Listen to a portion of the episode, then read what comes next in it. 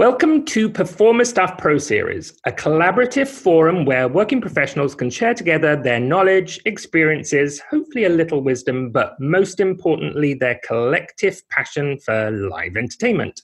I'm Mark Pawsey, and today I have a face to face conversation with leading musical theatre actress Annalene Beechey, who has graced the West End stage as Christine in Phantom, Cosette in Les Miserables, Glinda in Wicked, and most recently as Anna in The King and I, in London and on tour in the UK. Uh, Annalene, welcome. Hi. so let's start very quickly by saying, why did you become a professional actor? For me, I didn't have a choice. It was just all I wanted to do. I remember we used to watch those matinee movie musicals on Saturday afternoons. They would be on television. As a child, I'd sit and watch them. And if we got all of our jobs done in the morning, we could sit down and watch one of these movie musicals, you know, as a family. And I remember watching Kathryn Grayson in Showboat and Shirley Jones in Oklahoma and Carousel and just being blown away.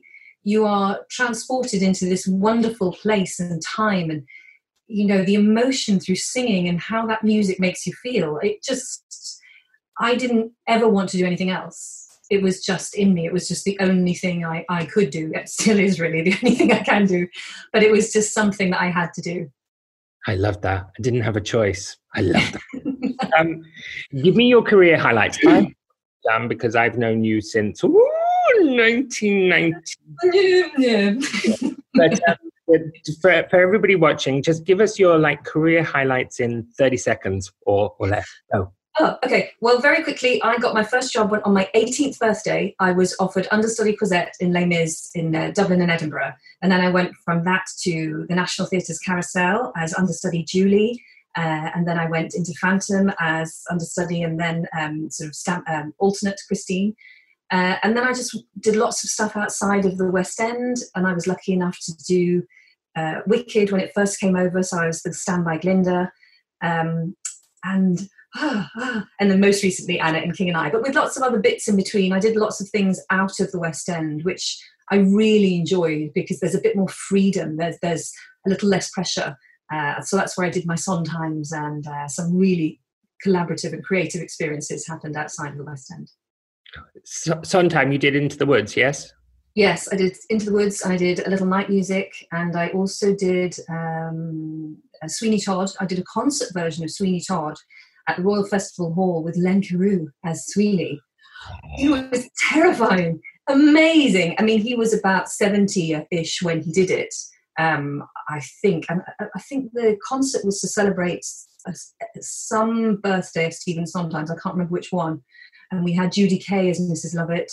Um, it was we had uh, lots. It was a wonderful cast, and it was a sort of semi-stage production directed by Paul Kerryson, who I'd worked with and knew um, from Leicester Haymarket Theatre, where I also worked. Um, and it was incredible. I, I played Joanna, and he was just he was jumping up on the furniture when he grabbed me by the throat. I was like, oh my god, I gotta sing!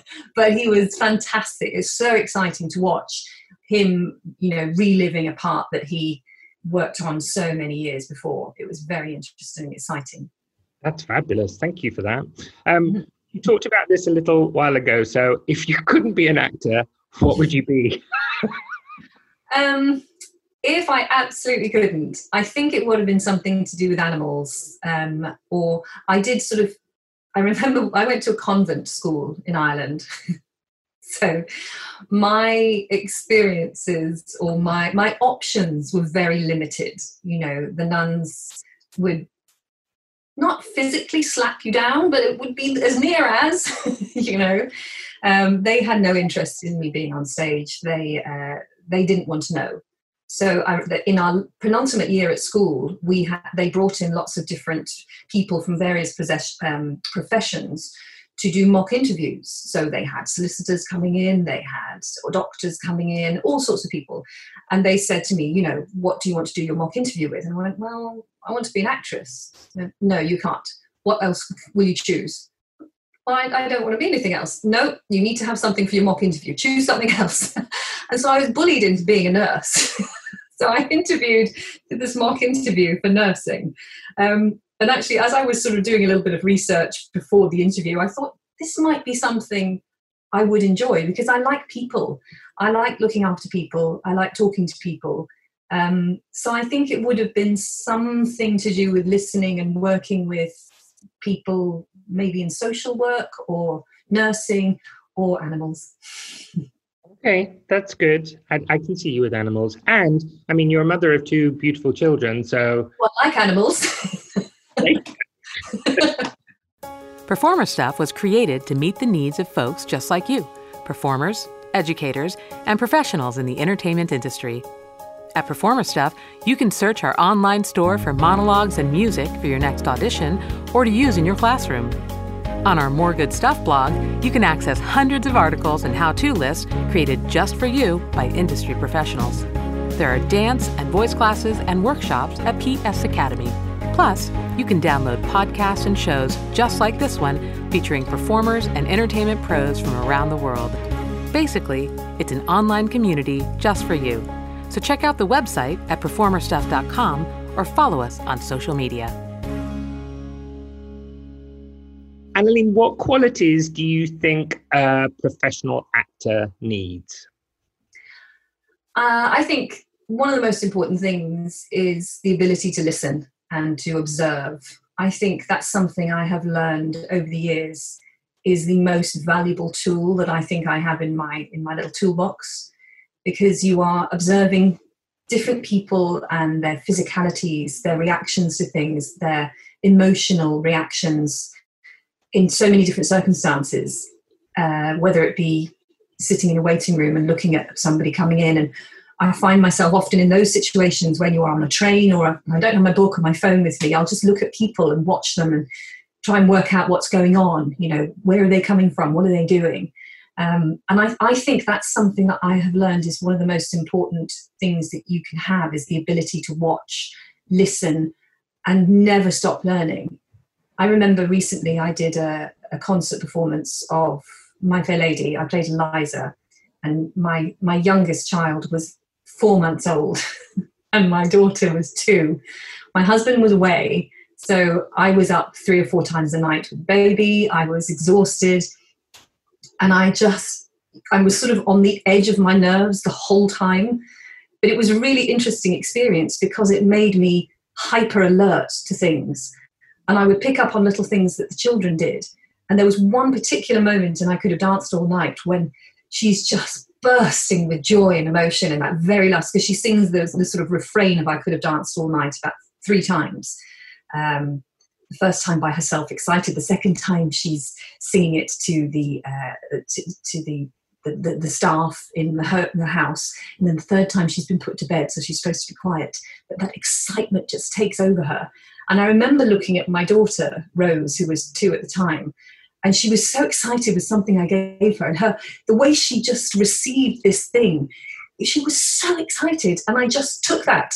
I mean, I didn't take the excitement or I didn't take the thing off her, but I took that that pure joy just from her and I took that on stage with me. And I remember the night singing at the Albert Hall, and it was live, broadcast live on the radio. But I remember thinking of her in that, that tiny moment and that absolute joy of something you can't contain anymore.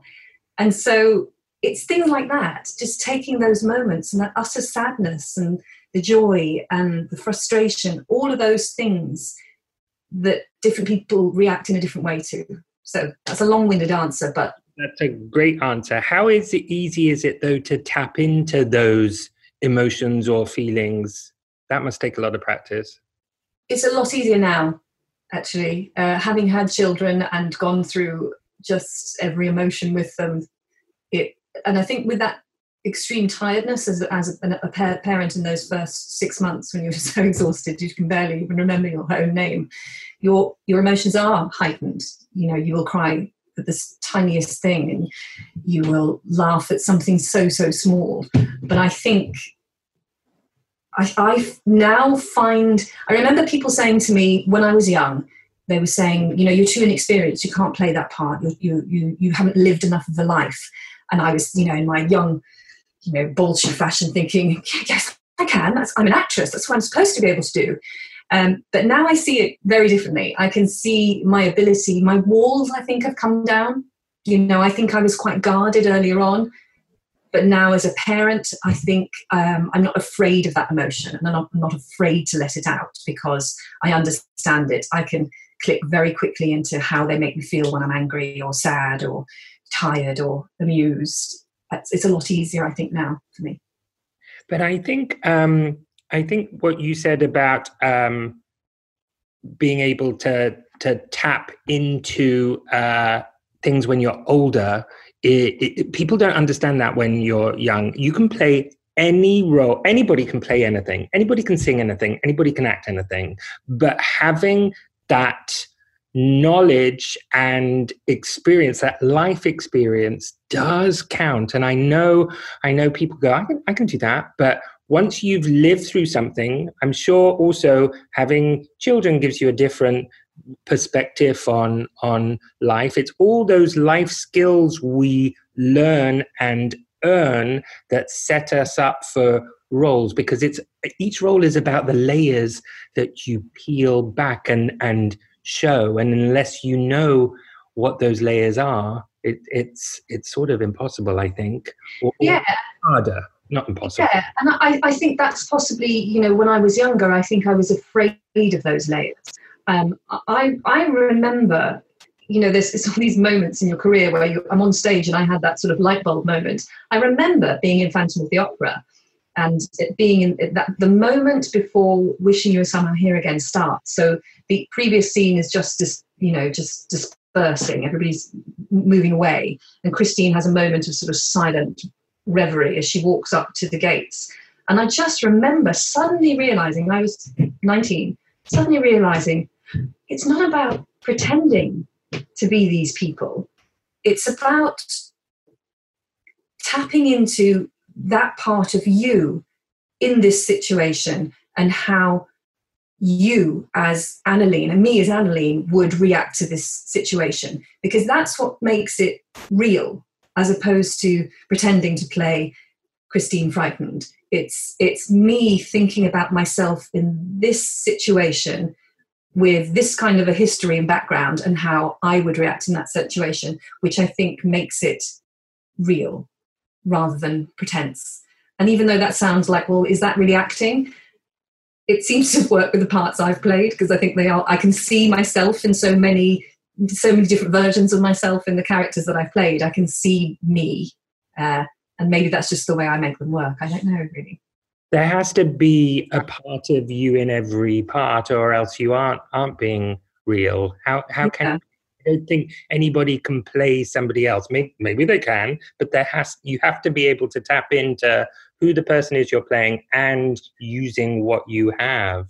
And yeah. uh, and I and I love what you said about observing people. You know, that means you're using your creativity all the time because you're seeing people, you're creating stories, and I love that. It's keeping mm. yourself alive and creative every moment of the, the day and learning. You know, life, they, they say, when I, when I was a child, I always thought that the older you would get, the less you would have to learn. And the exciting thing is that the older you get, the more there is to learn. The more you can teach, the more there is to learn.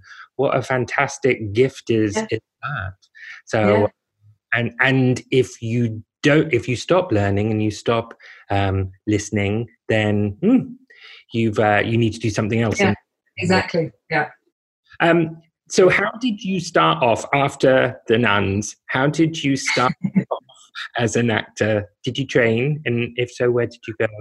Um, I did. I, uh, as I say, I was in Ireland. Uh, the options were very limited in Ireland at that time. So this was the early '90s. Um, in Ireland, it was there were dance colleges that you could go to. There was amazing singing courses and colleges that you could go to, and there were some acting colleges, and there was only at the time one course that incorporated all three, and it was it had only been running one year, and it's it was it's called the Bull Alley Theatre Training. It's still going now. Um, so I enrolled on this this course, but in the summer between finishing school and starting the at the college, I came to visit my sister who was living in London, and they had open auditions for Les Miserables. So we both went because we used to sing together all the time as kids. We would constantly we'd be, we'd be the Beechey sisters, and we'd go and sing together and harmonise. And so we said, "Come on, let's go and do this audition. It'd be really good fun." So I got in line, and my sister went, "Nah, nah, I don't want to do it." And I was like, "Well, we're here now. Come on, let's do it." All the bravado of a 16, 17 year old, you know, cocky as you like. I went in, and they were lovely, and they said, "You know, you're a bit too young, but you know, we'd like to keep in touch if that's all right." Um, so I was like, great. Started off at college, went on my merry way, and then they did keep in touch. They got back in touch with me, called and said, "We're auditioning for the show in Dublin and Edinburgh, the first tour, um, and we'd like to have some Irish people. Will you come and see us again?" You know, and so I came and auditioned again, and then I got the part on my. They called on my 18th birthday and said, "We'd like to offer you the tour." I was like, what? Someone's going to pay me to do this? I'll give you it for free. I was so amazed that that I had gotten this opportunity and that someone was willing to give me money for doing this thing that I loved to do. Uh, and, that, and that was it. That was how I started. I learned some great things. One of the really important things I learned on that college course, and all credit to them because they were very new, um, was about character discoveries. And I remember walking or standing on Grafton Street, which is the really sort of used to be the main shopping street in Dublin. And our, our assignment was to look at people and to watch how they walked and to discreetly and without being frightening follow somebody and follow their walk and you know how they move their movements you can imagine you know all these uh, 20 17 18 year olds standing there looking quite predatory going oh, I'm going to follow that one. But it was really interesting because what it gave me is something that I still do to this day. Every part I play, I think, how do they walk? How do they walk into, how do they walk on stage? How do they walk into a room? Are they somebody of authority? Are they somebody young or intimidated by this situation? Do they stand in a in a self-possessive way? Or they, you know, frightened of being in the situation they're in. I, uh, that it's that's what that taught me. That's the most important thing that that college course taught me. And I was only there for that seven months, but I really learned how to start for me, how it worked for me to start from the shoes up and the feet up. So, it, when you're rehearsing for something, do you ask for the shoes uh, uh, as soon as you can have them? Uh, yeah, if I can. I don't. I will either, you know, sometimes I'll bring in my own shoes, or sometimes it's really just thinking about it. It's just knowing what the costume's going to be, you know, especially if it's corseted. So you know automatically that you're going to be in a, a held position. Um, and you know, I knew that there were heels, I know, or not heels. And if I'm, I played Alice in Wonderland, I remember before I had children. And I remember thinking, looking at kids looking at kids, you know, walking up and down the street and looking at how these children walk and how they stand. You know, they don't stand with their feet together, and they don't, you know, and, and they they don't stand still. Kids just are not really capable of standing still.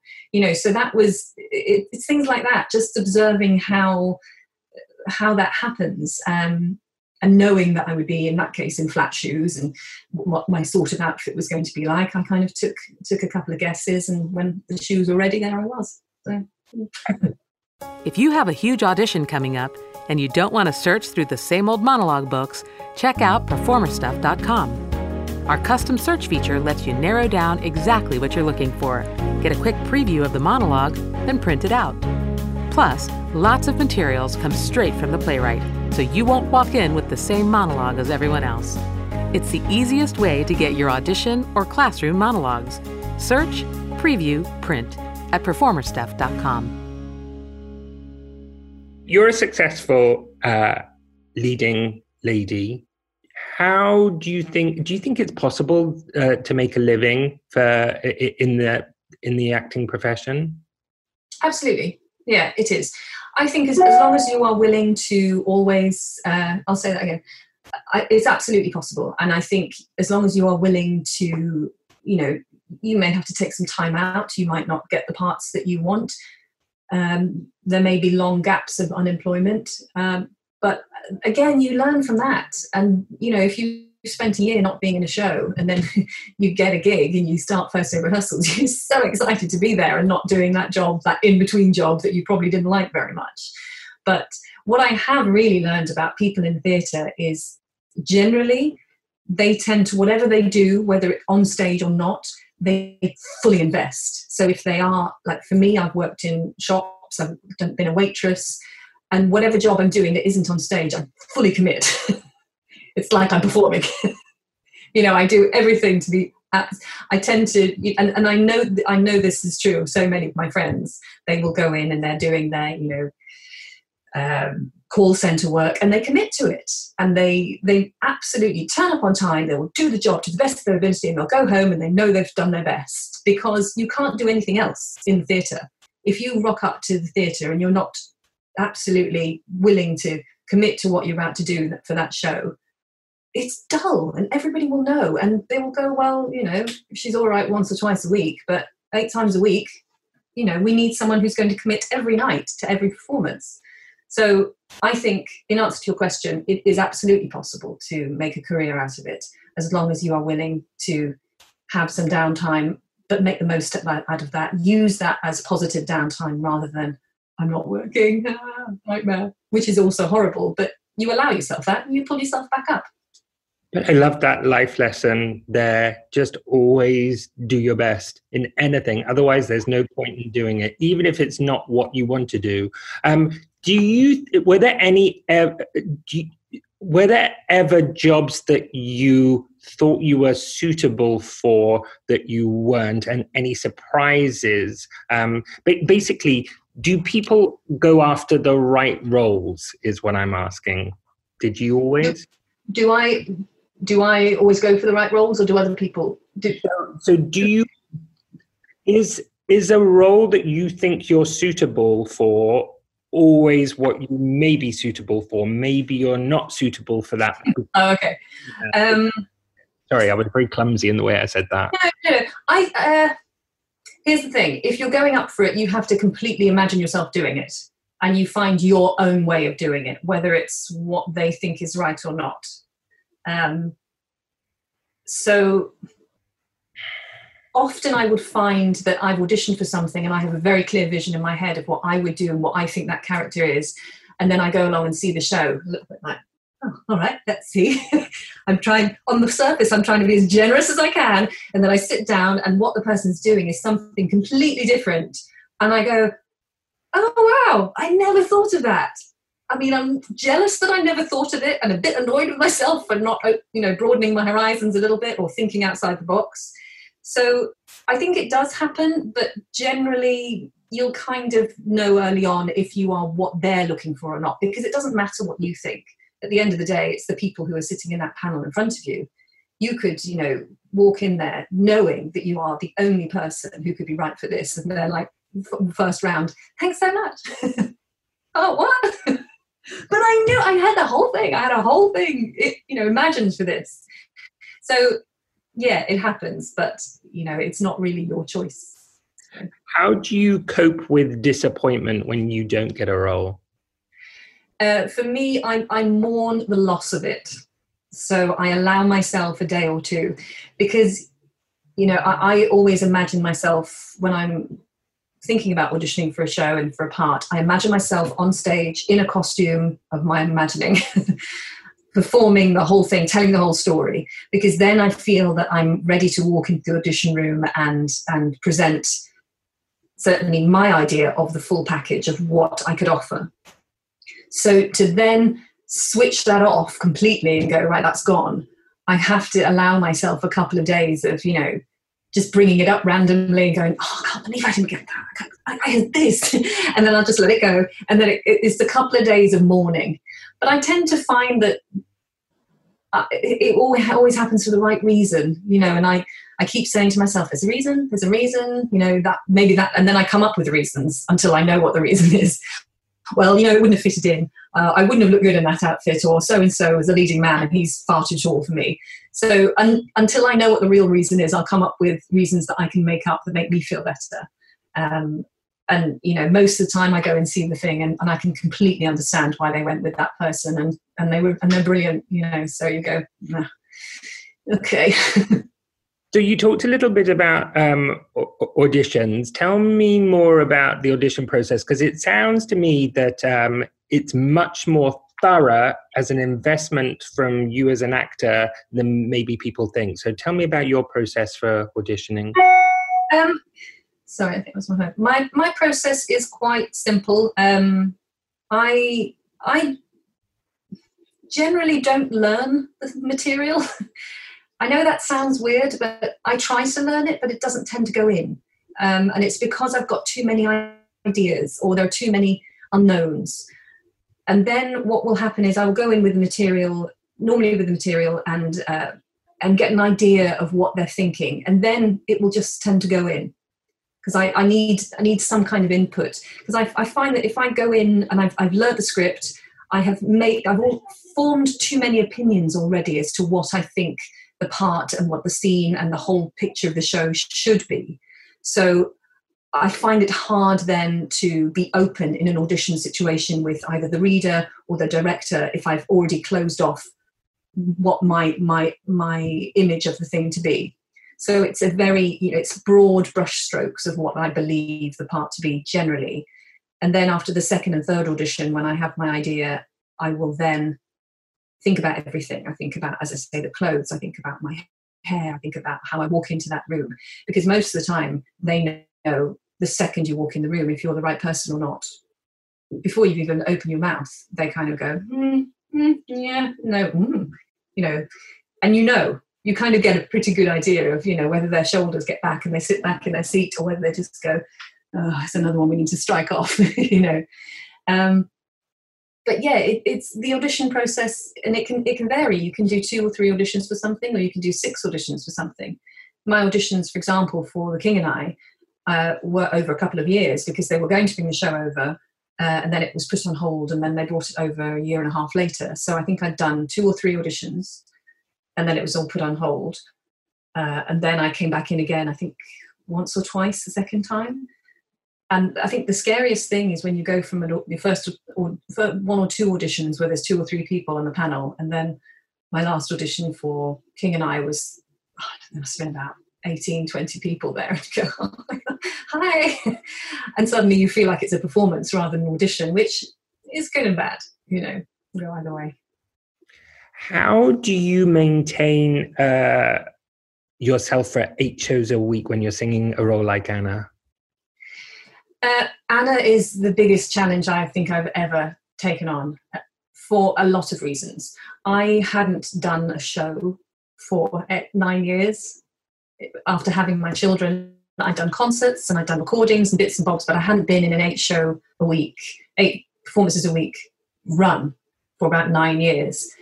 And to come back in with one of the big, biggest roles written for woman in a show and the singing isn't hard. It was it was very easy for me. Vocal range i had no issues with it at all but it was the constant talking and shouting.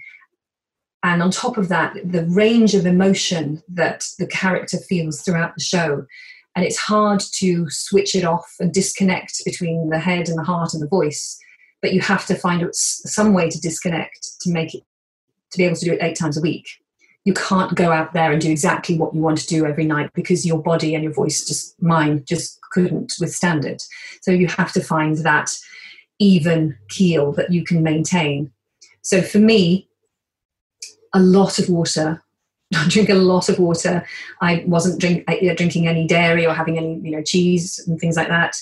I do yoga um, and i what else do i do? Steam so it's all those sort of basic things. I, I, I, would not do too much physical activity because it was just too exhausting doing the show. Because that massive dress that, that I wore for most of Act Two weighed something like three stone. So, and you're wearing it for. And what's that in pounds? We'll have to convert that into pounds. Uh, I think it was about forty pounds ish, something like that. That's ridiculous. I might be wrong. It's something like that, um, which is extraordinary. For about 45 minutes you're in that 45 50 minutes. You can't get through doorways. You can't sit, they would bring over little stools for me to sit in. And then you polka around the stage in it for shall we dance? And then you're on the floor when Tuptim is being beaten up. I'm on the floor with her. And there were some days on a two show day when i'd get off the floor and it that size of skirt creates a vacuum. So when you go to get up it pulls you back down. You're going oh my god so my knees, I mean, my the muscles on my legs were intense after doing that show. Um, so physically, I was like, I've done my cardio. I do my cardio with this show.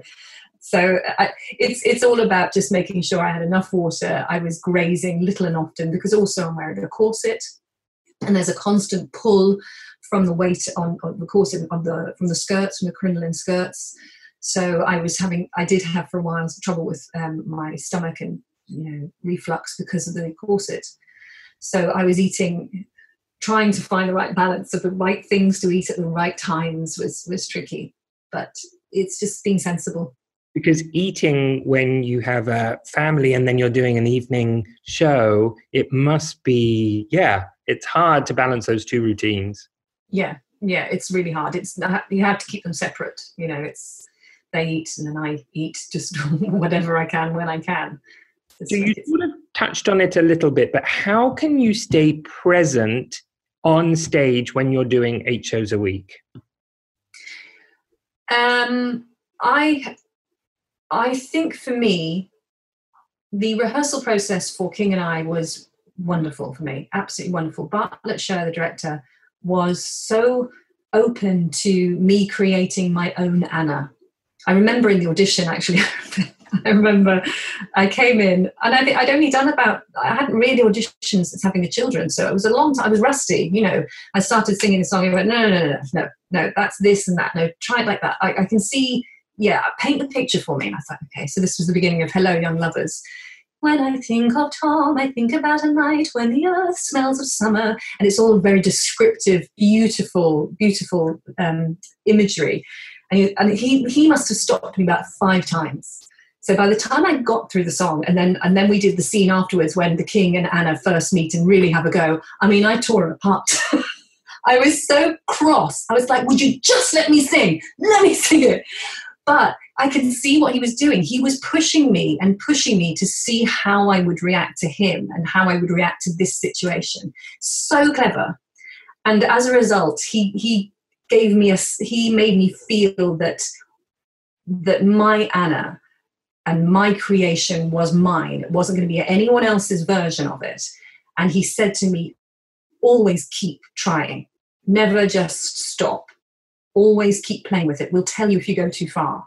But, you know, push it, always push it. And it was the most wonderful thing. Sometimes I've had directors who've gone, that's it, that's the one, don't change it, and then you're like oh and that's really hard to stay present because you have to then recreate that every night to try and make it come from a place of truth. Whereas what bartlett allowed me to do was continually you know i obviously had the boundaries of some physicality but i was able to constantly throw just how i felt or something different that some way somebody might have looked at me slightly differently or been ever so slightly in a different position and it made me feel differently. So therefore, I said the line differently, and it was. I, so as a result, at the end of the show every night, I was always tired. I was exhausted, but I felt like I, I was, I was, I just tr- truthfully told this story as to the best of my ability every night. That's great insight. Thank you. Um, professional dreams. What professional dreams do you still have now? Uh, to be out of lockdown. to be on the stage again. um, it's funny when when I took the time out to have the children, I, I sort of closed myself off to theatre for a little while. I just found that I couldn't commit to being a parent because I wanted to be the best parent I could be, and I felt like I couldn't commit to that while I was still keeping an ear out for theatre and what jobs were coming along. So I sort of said no to so many things that came in um, audition wise but now that I've sort of dipped my foot back in, the children are a bit older and they're able to sort of, you know, do without me around constantly.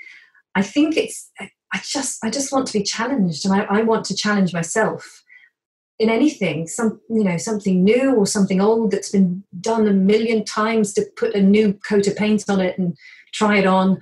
I I know it's a bit dull, but I just want to do something that inspires my imagination and makes me excited to to be on stage to show it to people especially at the moment it's the escapism you know it's anything that will make people feel better and happy and something to be proud of for my children as well. You know that they can come and see and go, "There's mummy." So, what inspires you? Oh, what inspires me? They do. My children inspire me all the time. You know, it's funny when with children, you I see, I see them making mistakes that I made, and I go, ah, and it's frustrating. But then I see them doing things that I wouldn't have thought of, or having the strength of physical or strength of mind to do something that I couldn't do, and I just think that's that's so great. That's so exciting to watch them. Um, but what inspires me, I guess, is people taking chances and being brave. So, you know, composers and writers that are starting out, it's, I mean, they're bearing their soul when they write a show. And I think that's incredibly brave. And I, I wish we could support it better. I mean, Simon, my husband, is a real champion for new writing. So he puts a lot of time and effort into recording or workshopping and, you know, looking at scripts with new writers. And it's, we have we have to look ahead that's the future and as much as you know i love those old shows we can still learn so much from them. But let's take that and then build on it for today. And let's find a new either new version of it which is what bartlett sher has done king eye. It's very fresh you know and very it doesn't shy away from all of the political issues that perhaps it, it did initially. You know and let's let's embrace those things. And you know we all we all need something new and exciting at the moment. And you know wherever we can find that i think it's just bravery courage. So do you think that's how theatre stays relevant in the modern world by taking risk and being courageous and brave? Yeah yeah absolutely. I think you know as much as we don't we don't want to you know live a, a horrible day and then go into a theatre and see that horrible day on stage. You know theatre for me is still escapism but you know, if telling the story of this person having that terrible day shines a light on something that we need to know about, then that's important. You know, you make a choice. You know, if you're going to see something that's going to be sad and, and you know, very realistic, then you know before you go into the theatre, normally that's what you're going to see. You prepare for that. But if it's something that's a celebration of something, then you, you're also prepared for that. But I think I think it's very important that we embrace um, what's going on around us. Equally, I don't want to see 20 musicals about COVID 19 in the next five to 10 years. But, Oh, um, but I think there is, you know, there's a lot to be learned about what people have gone through in this period and how it has changed people or not and changed society. So I yeah. think that's important. If you need music for an audition or a voice lesson, Performer Stuff's got you covered. PerformerStuff.com offers not only full music sheets, but also 32 bar and 16 bar cuts, pre selected by our on staff music directors with an intro and easy to read sheet for your accompanist. If you need some help practicing, you can download an audition bundle with the sheet music, a vocal lead, and practice track. Plus, the audio on the track matches the sheet music, so you can walk into your audition knowing exactly what to expect. As always, our search feature makes it easy for you to find what you're looking for. So when you need music, come check us out at performerstuff.com. An audition. So what would you how would you choose a song to sing in an audition and what is in your songbook now to take to auditions? Okay, my songbook is really embarrassing because I have not updated it in about 15 years. Um, mainly because I haven't been singing, you know, in shows, so I haven't needed to update it. That's something I probably should be trying to do during this sort of period of time, but you know, whether I get around to it or not is another thing. But I think it's important to have something of everything in there. You know, you need to have your old, you need to have your R and H in there. You need to have your Sondheim in there. You need to have something that's, you know, jukeboxy um, and something funny uh, or something lighter and something that shows your range. So, I mean, I generally try and cover it in about five songs because I'm too lazy to learn another one. but um, but those songs, the thing is that those songs have gotten me all the jobs I've ever done. So it's hard to go. Okay, I need I need to put. I could have danced away, danced all night away now because I am not 18. so I need to, to take that out of my folder.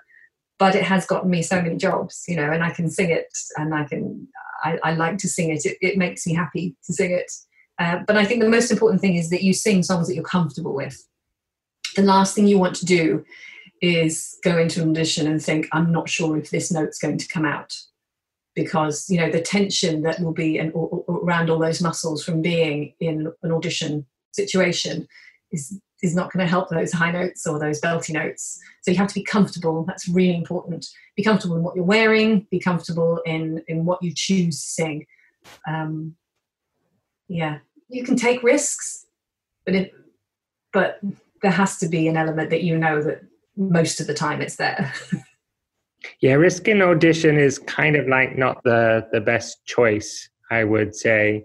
Um, mm. You know, everybody to his own, I guess. Yeah, and I, and I think I suppose what's most important is that you know they just want to know. They want to know if if your voice matches your look. They want to know if your voice matches their show. Um, so they don't want to know. They don't need to hear you singing "Defying Gravity." you know, they don't need that unless it is actually wicked that you're auditioning for. Um, but they will give you the music that from their show so you just need to go in there and be confident in what you're doing, singing something that is going to show off the best of what you can you have. And you know, if they hear your voice and go, okay, let's see if you can go a couple of notes higher, they'll do a scale with you. But don't go in there thinking I'm gonna I'm gonna work out a Christine E. You know, if you think, well, you know, my D was there. you know, it's not worth the risk. If they want to hear it, they'll do scales with you and give you music. Do you suffer from nerves at all? Yes. Oh, I do. Yeah. Um, um, I think they probably have gotten a little bit worse, but um, but equally, I know my comfort zone now, so I sort of have to just. What, what I do is have a word with myself. Imagine there's a little devil on my shoulder going, "Oh, you're not to be able to do this," you know, because that is it, that's exactly what goes on in my head, and it happens on stage sometimes as well, or before I'm going when I'm in the wing. You know, I have to shut that voice down and go, "Right, enough because I've got this. Um, and that's that's literally the best I can say. I tend to find myself uh, if it's if it's a, a, press night or a first preview or a big audition I'm doing later in the day. I, I, I allow myself to get really nervous during the day, and just with a, with the, with a view to sort of going, well, that's all my nerves used up. I'll still be nervous later, but I feel like that helps me just get nervous, live through every scenario, all go through all the things that might go wrong. But the bottom line is, if you know what you're doing, you know your lines, you know where you're supposed to be. Most of the time, you'll be fine. You just have to. Nerves are good to a certain extent, but you can't let them take over. You have to. You have to put them in a box and let them give you that excitement and that energy and that lift, but don't let them overtake you.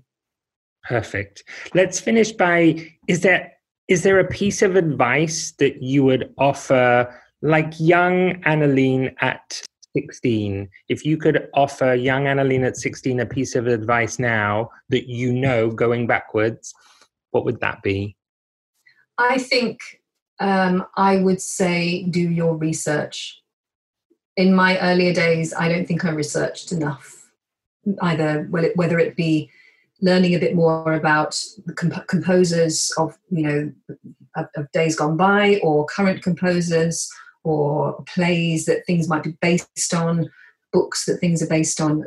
Take the time and really investigate these people or the characters that you're playing. You know i remember i remember auditioning for I know i'm not going to be specific but i remember going into audition for something and they wanted a piece from um, an opera. And I brought my thing in and I said I said what it was called and what opera it was from and pianist went leaned over and went, This is how you pronounce it. And I was mortified. I was mortified. I just thought, oh well, what are they going to think of me? What are they going to think? I can't even pronounce this properly. So I think do your research. Take the time to learn about what you're going in for, that style, and enjoy it because you know there's nothing like walking into a room thinking yeah i know exactly what i'm doing with this. I, i've done i've spent time with this. I know where i am. That's only going to give you confidence and be yourself. Don't be afraid to be yourself. Great. Thank you. Annalene, thank you for sharing a small part of yourself within our Performer Stuff Pro series and for helping keep entertainment alive, nourished, and full of hope. And for those watching this, please dream big. And while you're dreaming, look out for more Performer Stuff Pro series coming your way real soon. Annalene, I love you. Thank you. And doodle pip, everyone.